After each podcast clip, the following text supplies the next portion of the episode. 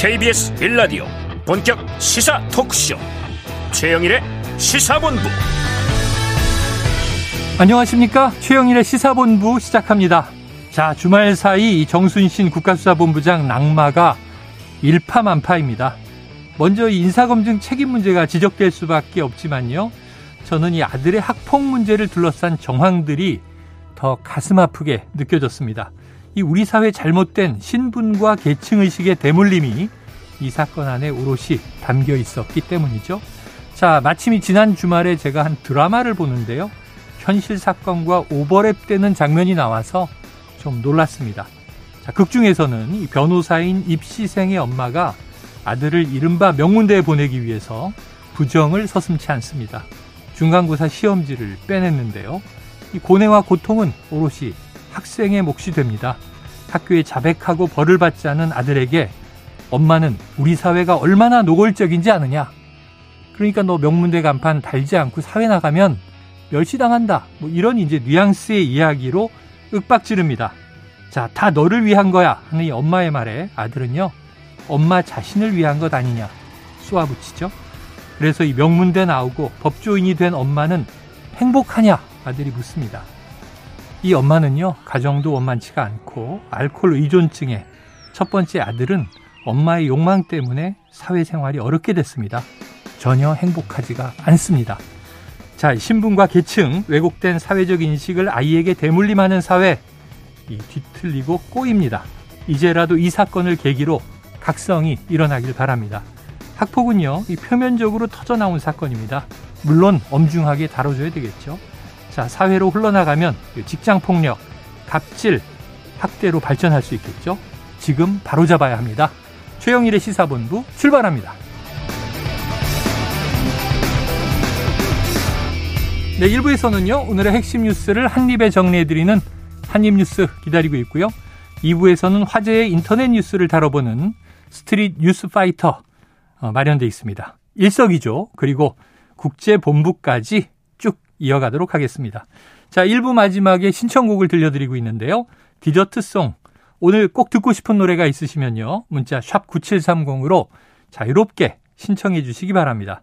짧은 문자 오십 원, 긴 문자 백 원이고요. 오늘의 디저트송 선정되신 분께는 치킨 쿠폰을 보내드립니다. 많은 참여 부탁드립니다.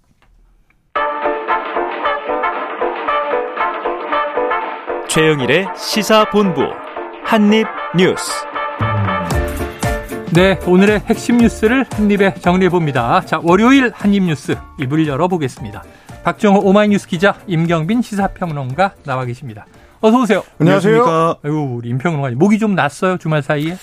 아, 그래도 조금 통증이 좀 개선되긴 했는데, 네, 뭐 여전히 좀 이 보호대를 착용해야 되는 상황이라서, 네, 네, 양해를 좀 부탁드립니다. 고생입니다. 자, 바로 이슈로 들어가 보죠. 지난 금요일 이 시간입니다. 신임 국가수사본부장으로 검찰 출신 정순신 변호사가 임명됐다, 네, 이렇게 전해드렸는데요.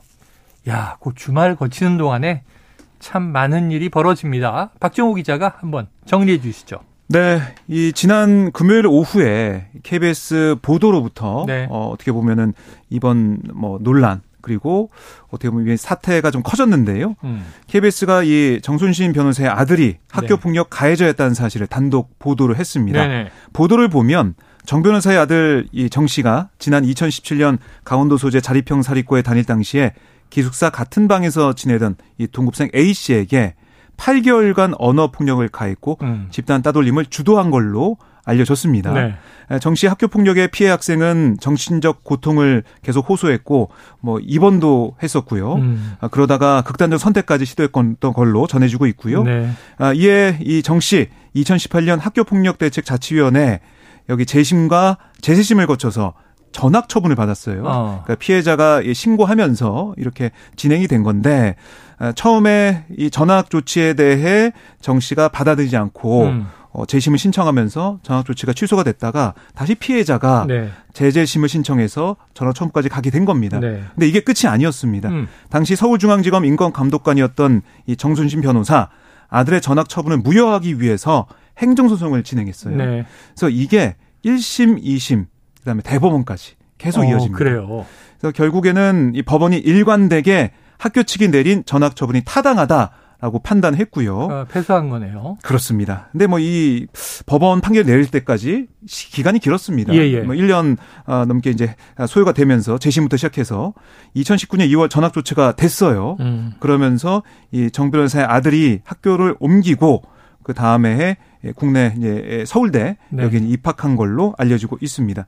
음. 아, 결국에는 이 아들의 이런 상황 그리고 정순신 변호사의 역할이나 행동이나 입장, 태도 이런 것들이 왜 걸러지지 않았느냐, 왜 알려지지 않았느냐 이런 지적이 나오고 있고요.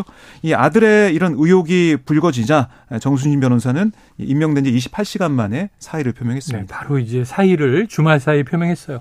이 문제가 조금 이제 일파만파 커지고 있는 것은 결국은 이제 이 청소년이 학교폭력 가해자예요, 아들이. 근데 학폭위가 열렸어요. 근데 이게 학교 내 문제가 아니라 그 아버지는 법조인인 거 아닙니까? 네. 그런데 결국은 소송으로 간 이유가 뭐냐에 대해서 그렇습니다.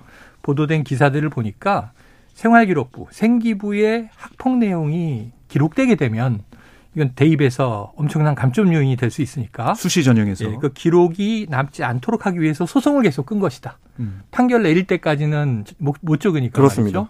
말이죠. 그런 내용들이 분석되어 있고 그렇다면 결국은 또 이 부모가 음.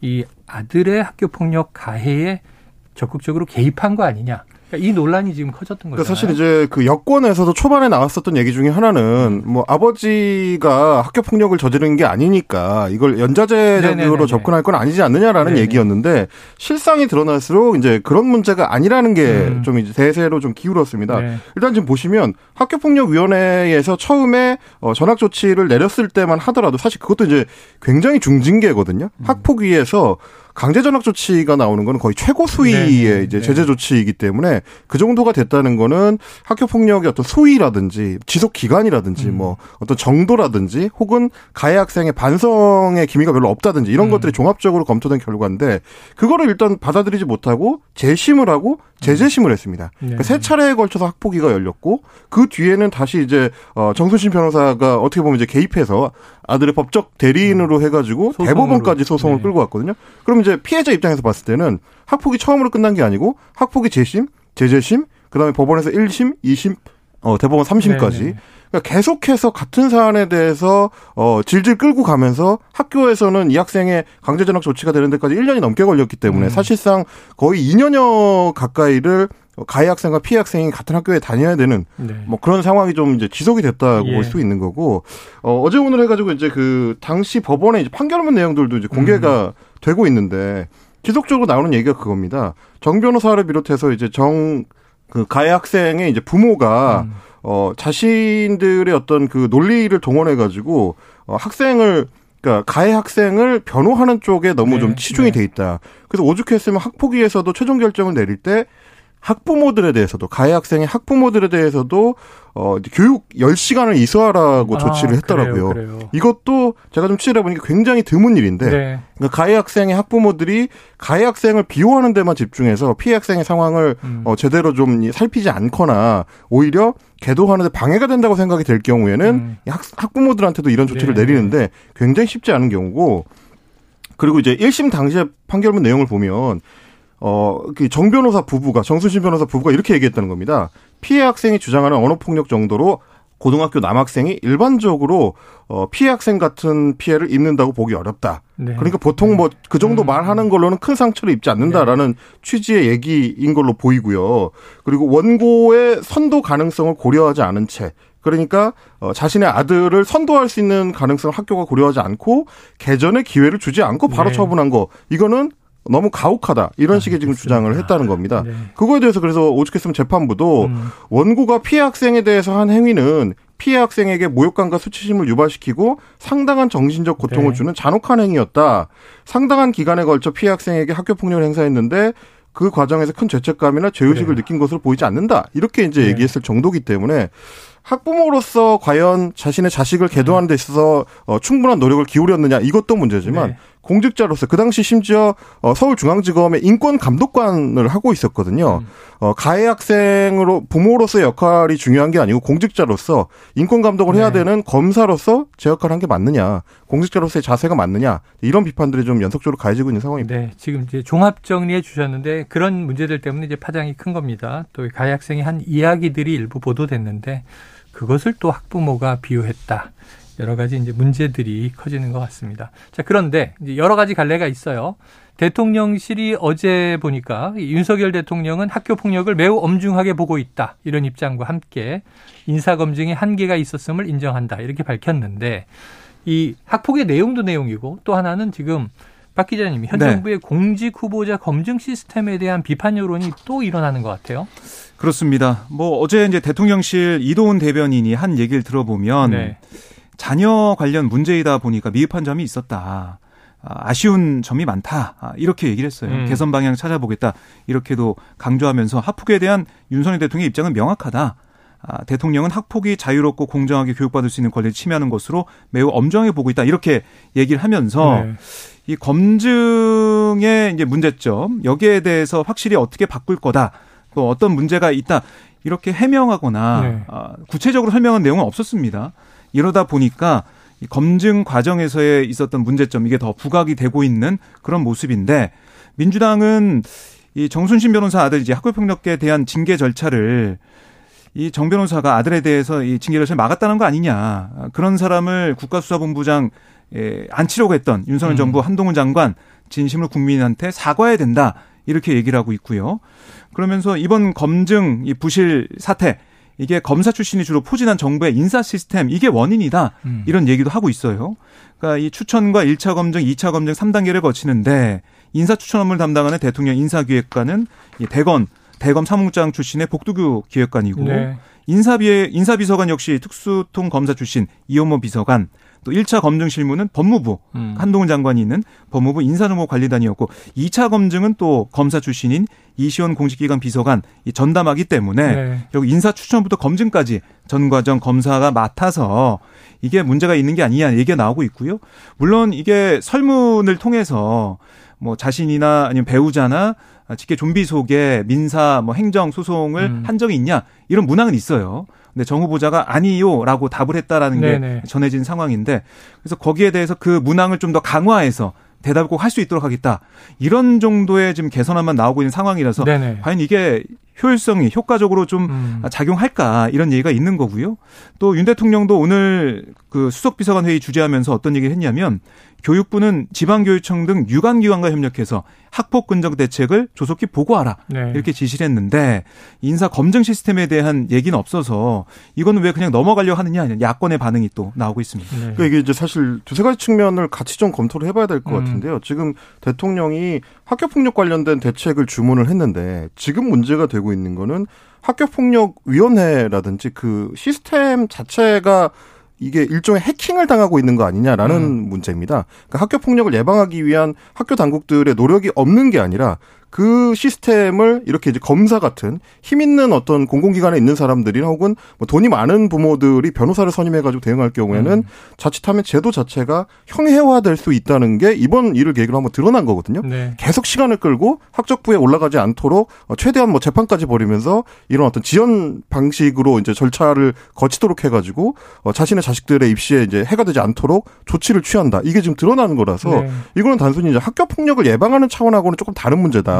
어, 이거를 좀 대통령실에서도 좀 섬세하게 접근할 필요가 일단은 있는 것 같고요. 그래서 이거는 시스템 해킹, 제도 해킹을 어떻게 막을 것인지에 네. 대한 고민이 좀 필요한 부분인 것 같고 또 하나는 대통령실이나 혹은 대통령은 이 사안에 대해서 이제 몰랐던 것처럼 지금 얘기를 하고 있단 말이죠. 음. 그래서 정순신 변호사가 본인의 이제 인사 관련된 서류에 적을 때 소송 내용을 적지 않아서 네. 몰랐다. 이런 얘기인데 잘 납득이 안 가는 부분이에요. 이천십팔 년에 케이비에스에서 이 사안을 보도했었던 기자도 음. 정순신 본부장이 임명됐다는 소식이 듣자마자 바로 자신의 기사를 떠올려서 음. 곧바로 그날 오후에 케이비에스 보도가 이어지게 되는 네네. 거고 판결문 내용도 당일날 공개가 됐거든요. 음. 그러니까 만 하루 만에 이 모든 사실이 전 국민한테 알려질 정도인데 그 당시에 인사 라인에 있었던 당사자들 그러니까 한동훈 법무부 장관 같은 경우는 그때 이제 서울중앙지검에서 삼 차장 검사로 어, 같이 일을 하고 있었고요. 동기들하고요. 정순신 검사하고 그렇습니다. 어, 이십칠 기 네. 사실 이십칠 기 동기고 어, 윤석열 대통령 같은 경우는 그때 서울중앙지검장으로 인사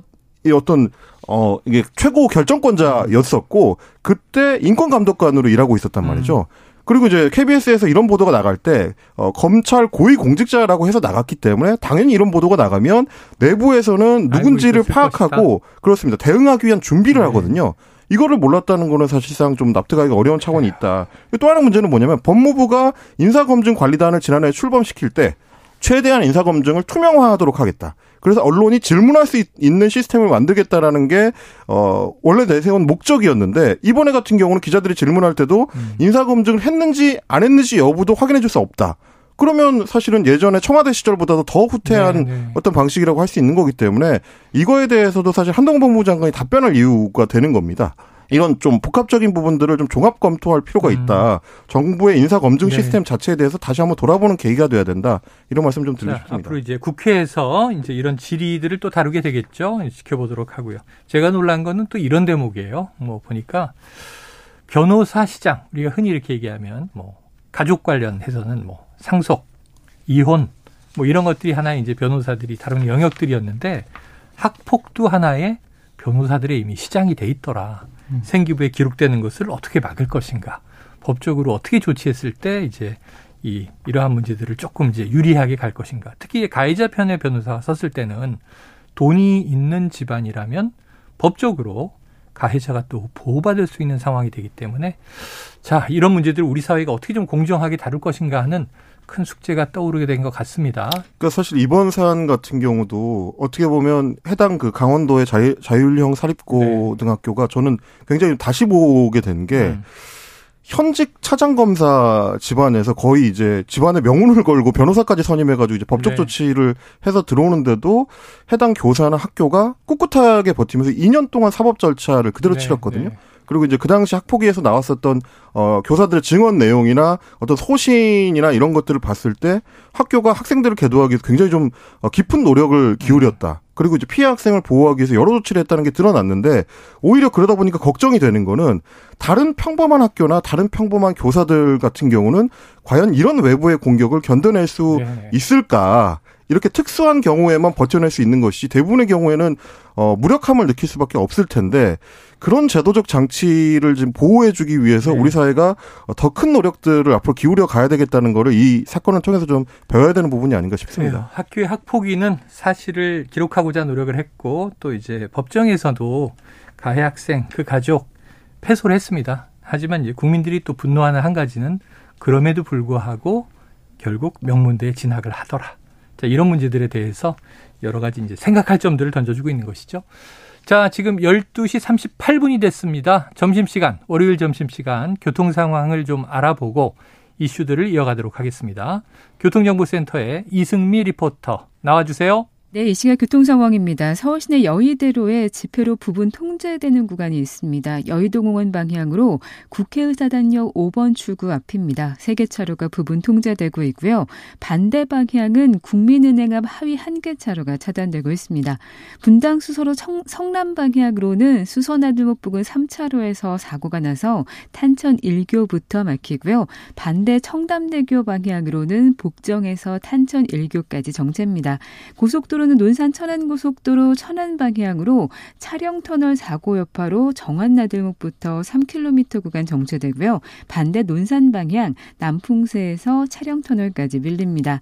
영동고속도로 강릉 방향으로 내내 교통량이 많습니다. 안산에서 부곡까지 십삼 킬로미터 구간 정체됩니다. 이후로는 용인에서 양지터널까지 막히고요. 원주 부근은 작업 영향이 남아서 밀리고 있습니다. 케이비에스 교통정보센터였습니다.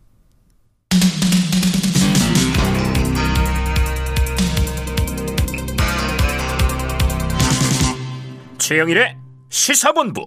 네, 오늘 또 예고됐던 큰 뉴스가 하나 있습니다. 국회가 오늘 오후 두 시 삼십 분부터 본회의를 열게 되는데요. 자, 박 기자님, 바로 네. 이 저 이재명 더불어민주당 대표의 체포동의안을 표결하는 거죠. 네, 그렇습니다. 오늘 오후 두 시 삼십 분에 국회 본회의가 예정이 돼 있습니다. 네. 본회의가 열리게 되면 첫 번째 안건으로 이재명 대표의 체포동의안이 상정될 예정인데요. 음.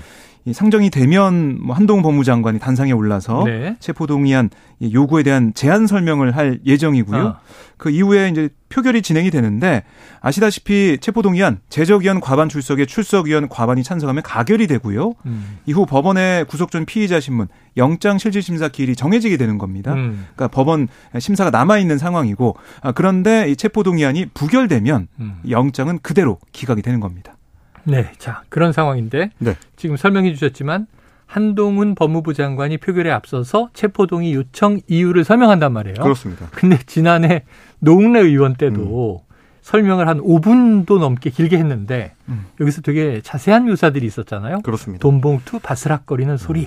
자 그렇다면 오늘 여권 관계자가 보니까 그때보다 길 거다 음. 이런 예고를 해서 음. 주요 증거를 혹시 공개할까. 음. 이런 이제 보도들이 나오던데 어떻습니까? 그리고 또 이제 오늘 아침에 동아일보 보도를 보니까 이제 단독 네. 보도를 했는데 한동훈 장관이 뭐 여러 내용을 공개할 텐데 그 중에 이재명 성남시장이 시장 재직 시절에도 이제 팀장이라고 불릴 정도로 음. 어, 현안들의 내용에 대해서 빠삭하게 파악하고 있었다. 뭐 어. 이런 얘기들을 이제 제안 설명 때 할 거다라는 식의 네네. 예측 보도를 했더라고요. 어. 뭐 실제 그 내용이 들어갈지는 모르겠습니다만 그만큼 이제 한동훈 장관이 이재명 대표에 대해서 뭐 혐의 입증을 위한 뭐 추가적인 어떤 증거나 정황 같은 것들을 음. 이번 제안 설명에서 이제 포함시킬 가능성이 있다. 네. 물론 그게 이제 실제로 어떤 효과를 발생시킬지는 좀 지켜봐야 될 것 같습니다. 왜냐하면 네. 말씀하셨던 대로 지난해 십이월에 있었던 노웅래 민주당 의원에 대한 체포동의안 표결 당시에도 그때 굉장히 좀 상세하게 주요 증거들 검찰이 네. 확보하고 있었던 어, 증거 내용들을 공개를 해서.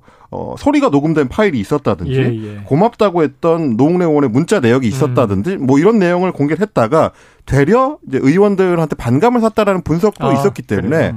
뭐 오히려 이제 그게 자칫하면 이제 역풍이 될 수도 있다라는 측면 때문에 어느 정도로 한동훈 장관이 이제 네. 얘기를 할지는 모르겠습니다만 어쨌든 제일 야당 대표에 대한 체포동의안이기 때문에 내용을 상대적으로는 좀 상세하게 아. 에, 이야기를 하면서 동의를 구할 가능성이 있을 것 같다. 네. 그래서 실제로는 어떤 영향을 미칠지 오늘 오후에 표결 결과를 보면 예, 확인할 수 있을 것 같습니다. 예, 한 약 두 시간 후면 아마 그 내용을 우리가 뭐 알 수 네. 있게 될 것 같습니다.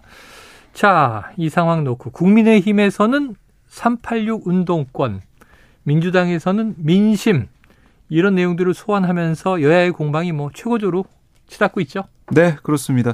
지금 보면은 사실은 정당별 의석수 어, 아시겠지만 민주당이 백육십구 석이에요. 네네. 절반을 훌쩍 넘습니다. 여기다가 국민의힘 백십오 석, 정의당 육 석, 기본소득당과 시대전환이 한 석씩. 모두 민주당 출신인 무소속이 일곱 석 이렇게 되기 음. 때문에 뭐 이게 부결될 가능성이 크다라는 얘기하고 있는데 오늘도 보면 민주당에서는 민심 그러니까 이게 이재명 대표 체포동의안 이렇게 넘어온 것 자체가 윤석열 검사 독재 정권의 모습을 보여준 거다. 이 정적 제거.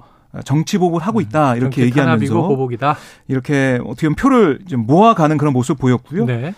국민의힘에서도 음. 이 다 오늘 국무위원까지 참석해라라고 얘기하면서 어떻게 보면 표가 어떻게 될지 모르기 때문에 최대한 네네. 찬성표를 모아보겠다 또 이런 입장이에요. 어. 특히 뭐 정진석 비대위원장이 얘기한 걸 보면 오늘 체포동의안이 부결된다면 우리는 한 세대 이상 이어져온 팔십칠 체제 종말 또 삼팔육 운동권 세대의 몰락을 지켜보게 될 거다. 어. 이렇게 얘기하면서 어, 이 어떻게 보면은 찬성표가 좀 많이 나오길 어. 바라는 모습 또 이게 역사에 좀 부합하는 그런 모습이다라고 강조하고 네네. 있습니다. 아울러 정의당은 이 체포 동의안 관련해가지고 불체포 특권에 대한 비판을 계속 하고 있었어요. 음. 그래서 오늘도 체포 동의안 가결에 표를 던진다. 네. 이런 방침을 정해놓고 있습니다. 그런데 요새는 다 오팔육이라고 하는데 왜 삼팔육이라고 했어요? 삼팔육이 맨 처음에 이제 들어올 시작이 때, 됐죠. 맨 처음에 이제 들어올 때 삼팔육에 불렸기 때문에 삼팔육 운동권 그 얘기를 네. 좀 했습니다. 그래요. 근데 이제 아마도 정진석 비대위원장의 의도는 이건 것 같습니다. 아. 어, 이 체포동의안과 이 표결과 관련해서 이제 불체포특권 자체가 팔십칠 년 헌법의 이 정치인 보호를 위한 장치 중에 하나였기 아, 때문에 네네. 그 체제와 연결시켜서 팔십칠 체제를 만드는데 공헌했던 이제 팔십육 정치인들을 음. 연결을 시키려고 하는 걸로 보는데. 근데 이제 다만 좀 아쉬운 점은 굳이 따지자면 이재명 대표만 하더라도 뭐 세대적으로는 팔십육 세대로 분류가 되지만 네네네. 팔십육 정치인 계보에 들어가는 인물은 아니고 네네. 굳이 따지면 세대로만 따지면 정진석 비대위원장도 팔십육 세대에 포함되긴 하거든요. 그러니까 이 구분이 조금 거칠게 이제 민주당의 어떤 주류 정치인들을 이제 음. 구분하려고 하는 장치이긴 할 텐데 어, 공격 방식 자체가 유효하냐 뭐 이거는 음, 이제 좀 네. 따져볼 대목은 좀 있는 것 같습니다. 그래요. 우리가 흔히 정치권에서 팔십육 그룹 하면은 학생 운동 시절부터 음. 대학생 시절에 그렇습니다. 뭐 반독재, 민주화 투쟁을 했다든가 그런 인물들인데 뭐 소년공 출신 이재명 이런 얘기는 하지만 학생 운동권으로 분류하진 않아서 그게 유효하냐 하는 지금 의문을 제기하신 겁니다. 다음 이슈로 가보죠. 자, 지난주에는 이 이야기가 가장 뜨거웠는데 지금 뉴스 순위가 좀 밀려나 있네요. 자, 김기현 국민의힘 당대표 후보 자신을 둘러싼 울산 땅 투기 의혹 관련해서 자, 박 기자님 수사를 네. 정식으로 의뢰한다. 의뢰했습니까? 지금 뭐 수사 의뢰를 하기 위해서 음. 뭐 준비한다 이렇게 네. 어제 얘기를 했었어요. 결국에는 이 울산 땅 문제 이 법적 대응까지 가야지 해결될 어. 수 있다라고 보는 예, 것 같습니다. 예. 어제 보면은 기자회견 열고 수사 의뢰 카드를 꺼내면서 국가수사본부 수사 의뢰 대상에 김기현 후보가 자신은 물론 해당 의혹을 처음 제기한 황교안 후보를 비롯해서 음. 당권 경쟁자들 거기다가 진상조사단을 꾸린 민주당 인사들이 포함된다 이렇게 강조를 했거든요. 네. 김기현 후보의 말을 들어보면 국민을 상대로 거짓말이나 이 풀풀 해대고 조작이나 일삼는 인간 실격 정치인들의 말로가 어떻게 되는지 음. 똑똑히 보여드려야만 가짜뉴스가 근절될 수 있다 이렇게 주장을 했습니다. 아, 거세네요. 그렇습니다. 그러니까 이 다음 달 사 일 그러니까 주말부터 선거인단 투표가 시작이 되거든요. 네. 사실은 이 수사 의뢰한다고 해서 수사가 뭐 그 안에 다 진행이 돼서 음. 사실관계가 수사 결과로 밝혀진 않을 테지만 네. 결백을 호소하는 목적으로 수사 의뢰 카드까지 꺼내 들었다 이렇게 보시면 되겠습니다. 자, 그리고 이제 또 한 가지는 예. 사실은 워낙에 오래된 사안이라서 네네. 실제로 수사를 한다고 해도 공소시효는 이제 대부분 지났을 네네. 가능성이 크고요. 어, 이 땅 거래 자체가 이제 구십팔 년에 이루어졌던 일이고, 음. 그리고 그 뒤에 이제 케이티엑스 역을 둘러싼 어떤 그 계획 변경이나 이런 음. 문제들도 이천육 년, 칠 년, 팔 년 뭐 그때쯤이기 네네. 때문에 십오 년이 훌쩍 지난 예. 사안들이기 때문에 뭐 자료도 그렇게 많이 남아있지 아. 않을 가능성이 높은 사안들이라, 그러니까 수사 의뢰를 한다고 해도 실효성이 있겠느냐는 음. 측면이 하나가 또 있고요. 그리고 이제 또 하나 문제는 뭐냐면 이번에 천하람 후보가 지적한 부분인데, 네. 천하람 후보가 어 이제 김기현 후보에 대해서 뭐라고 했냐면 엠비씨 피디를 상대로 소송을 더 열심히 하시지 그러셨냐. 엠비씨를 상대로는 패소해놓고 왜 우리 당 동지들을 상대로 내부 총질하시나 아, 이렇게 꼬집었거든요. 네네네. 이게 무슨 얘기냐면 관련 의혹, 그 땅 투기 관련된 의혹들을 예전에 울산 엠비씨에서 여러 차례 보도를 했었어요. 음. 그래서 관련 의혹 보도에 대해서 김기현 후보 측에서 어, 민사소송과 형사소송을 다 이제 제기를 했었는데 네. 실제로는 법원에서 다 패소를 했습니다. 어. 그리고 이제 저도 그 판결문을 구해서 좀 읽어봤는데 내용상으로 보면 어, 보도했던 내용들이 사실관계가 크게 틀리진 않다라는 음. 취지의 판결문 내용이 들어있습니다. 근데 제가 읽어본 내용하고 이번에 황교안 후보가 제기하고 있는 의혹들을 맞춰보니까 대부분 울산 엠비씨에서 제기했던 의혹의 큰 틀 안에 들어있는 내용입니다. 네. 그러니까 아마 소송을 제기하더라도 결과적으로는 크게 바뀌지 않을 가능성이 높기 때문에 네. 과연 이 소송이 지금 김기현 후보가 어, 주장하는 것처럼 의혹들을 다 이제 불식시킬 수 있을 네. 거냐. 그거에 대해서는 회의적인 시각이 많은 것 같다. 이 말씀까지 좀 드려야 될 것 같습니다. 자, 그런데 이제 처음에 이 문제를 제기한 황교안 후보 전혀 물러설 모습을 보이지 않고 있는데요. 그런데 오늘 인터뷰 보니까요. 네. 본인이 결선까지 못 올라갈 경우 정통보수 재건에 뜻이 있는 분과 함께하게 될 것 이런 입장을 밝혀서 지금 네 명 중에 안철수 후보를 정통보수라고 하진 않을 것이고 네. 또 천하람 후보도 정통보수로 보진 않을 것이기 때문에 그럼 김기현 후보와 결국 연대할 거 아니냐 그랬는데 사퇴하세요. 이러고 있잖아요. 어떻게 되겠습니까? 그러니까 뭐 두 가지로 좀 볼 수가 있는데 우선 네. 그 울산 땅 의혹에 대해서는 그 황교안 후보가 사퇴 얘기를 먼저 꺼내고 네. 의혹을 제기하면서 어, 많은 어떻게 보면 지지를 모으고 관심을 불러일으켰어요. 네. 그러니까 황교안 후보 입장에서는 이 사자 대결에서 그래도 이만큼 이제 표를 얻고 지지를 네네. 얻고 있는 그 자체가 성공한 게 아니냐 네. 이런 분석도 나오고 있고 그렇습니다. 아, 다만 이게 결선 투표가 하면 일 위와 이 위만 가는데 여론조사 추이를 보면은 지금 뭐 김기현 후보, 뭐 안철수 후보 이 얘기가 좀 제일 많이 나오고 있죠. 물론 음. 천하 후보가 잘 나온 여론조사 있고 그렇긴 하지만 그렇기 때문에 일, 이 위가 가고 난 다음엔 삼, 사 위는 어떻게 할 거냐. 음. 결국에는 합종 연행을 할 수 있지 않을까라는 게 정치권에서 네. 나오는 얘기잖아요. 네. 그걸 좀 염두에 둔 게 아니냐 이런 분석이 나오고 있는 상황이에요. 황교안 후보가 오늘 오전에 케이비에스 라디오 최경영의 최강시사에 출연해서 음. 결선까지 못 올라가면 특정 후보를 위해서 연대 의사를 표할 가능성이 있는지 이렇게 물어보니까 네네. 저는 정통보수 정당을 재건하자는 메시지를 내고 있다. 아. 전당대 결선 투표에 오르지 못할 경우에는 정통보수 재건의 뜻이 있는 분과 함께하게 될 거다. 이렇게 얘기를 했고 네. 또 하나 안철수 후보 얘기도 하셨지만 안철수 후보에 대해서 황교안 후보가 어떤 얘기를 했냐면 훌륭한 분이지만 우리 당에 들어오기 전에 민주당에 있었고 또 새 당을 만들면 우리 당을 공격했다. 윤석열 대통령과 연대해서 당선에 기여했지만 당대표를 한다는 거 아직 시기상조라고 본다. 이렇게 얘기했기 때문에 오늘 뭐 인터뷰 내용까지 종합해서 보면 결선에 가면은 그래도 김기현 후보를 지지할 가능성이 있다. 이런 음. 해석이 나오고 있습니다. 그래요. 지금 여론조사 얘기가 잠깐 나왔으니까 네. 임평론가님. 그 여론조사들도 이어지고 있으니까 김기현 후보가 지금 선두를 달리는 조사들이 꽤 나온다고 하더라고요. 어때요? 그렇습니다. 뭐 예전 한 이 주 전하고 비교를 굳이 해보자면 네네. 그 당시는 이제 이강 이중 정도로 요약이 되던 아, 게 양강구도 그랬잖아요. 그렇습니다. 네네. 이제 최근의 여론조사를 요약해보자면 일강 삼중으로 조금 바뀌는 어, 구도의 그래요. 양상이 좀 보입니다. 네. 어, 조원 씨엔아이가 씨비에스 노컷뉴스 의뢰로 지난 이십사일부터 사흘 동안 전국 십팔 세 이상 국민 중에서 이제 국민의힘 지지층 네. 육백십삼 명을 대상으로 여론조사를 했는데요. 김기현 후보가 사십구 점 삼 퍼센트를 기록을 했습니다. 아. 사실상 거의 이제 과반에 어, 육박하는 과반에 육박했네요. 네, 그런 네. 여론조사 결과가 나왔고 안철수 후보가 이 위였는데 이십사 점 일 퍼센트, 음. 천하람 후보가 십이 퍼센트, 황교안 후보가 십 점 칠 퍼센트가 나왔습니다. 네, 그러니까 네. 삼 주 전에 같은 여론조사하고 이제 비교를 해보자면 예. 김기현 후보가 십칠 점 이 퍼센트 포인트가 올랐는데 예. 안철수 후보는 반대로 십이 점 팔 퍼센트 포인트가 내려갔기 때문에 아하. 순위도 바뀌었고 네. 네, 구도도 상당히 좀 달라졌다. 좀 이렇게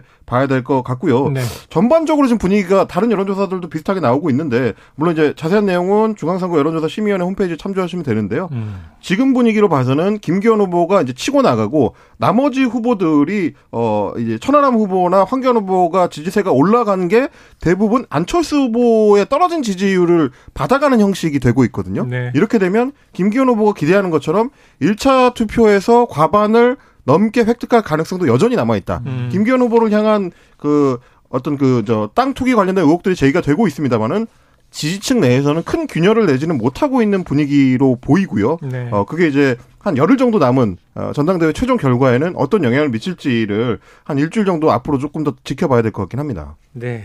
자, 여론조사 관련 뭐 자세한 내용은요. 중앙선거여론조사심의위원회 홈페이지를 참조하시면 되겠습니다. 이게 참 제가 이게 젊을 때부터 들었던 얘기인데요. 설악산에 케이블 카 놓는다. 근데 이게 사십 년간 추진돼 온 사업이에요. 그런데 결국 설악산 케이블카 신규 설치 사업이 조건부이긴 하지만 허가로 결론이 났다. 이런 소식이 들어와 있고 또 환경단체들은 강하게 반발하고 있다. 이 소식도 다음에 또 기회가 되면 자세하게 들여다보도록 하겠습니다. 자, 오늘 한입뉴스. 어휴, 정말 굵직한 뉴스들이 많았습니다. 자, 박정호 마이뉴스 기자, 임경빈 시사평론가와 함께했습니다. 두 분 오늘 말씀 고맙습니다. 감사합니다. 고맙습니다.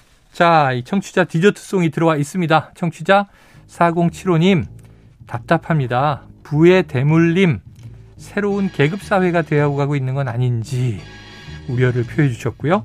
신청곡은 에이치 오 티, 전사의 후예 신청하셨습니다. 노래 듣고 이 부로 돌아옵니다.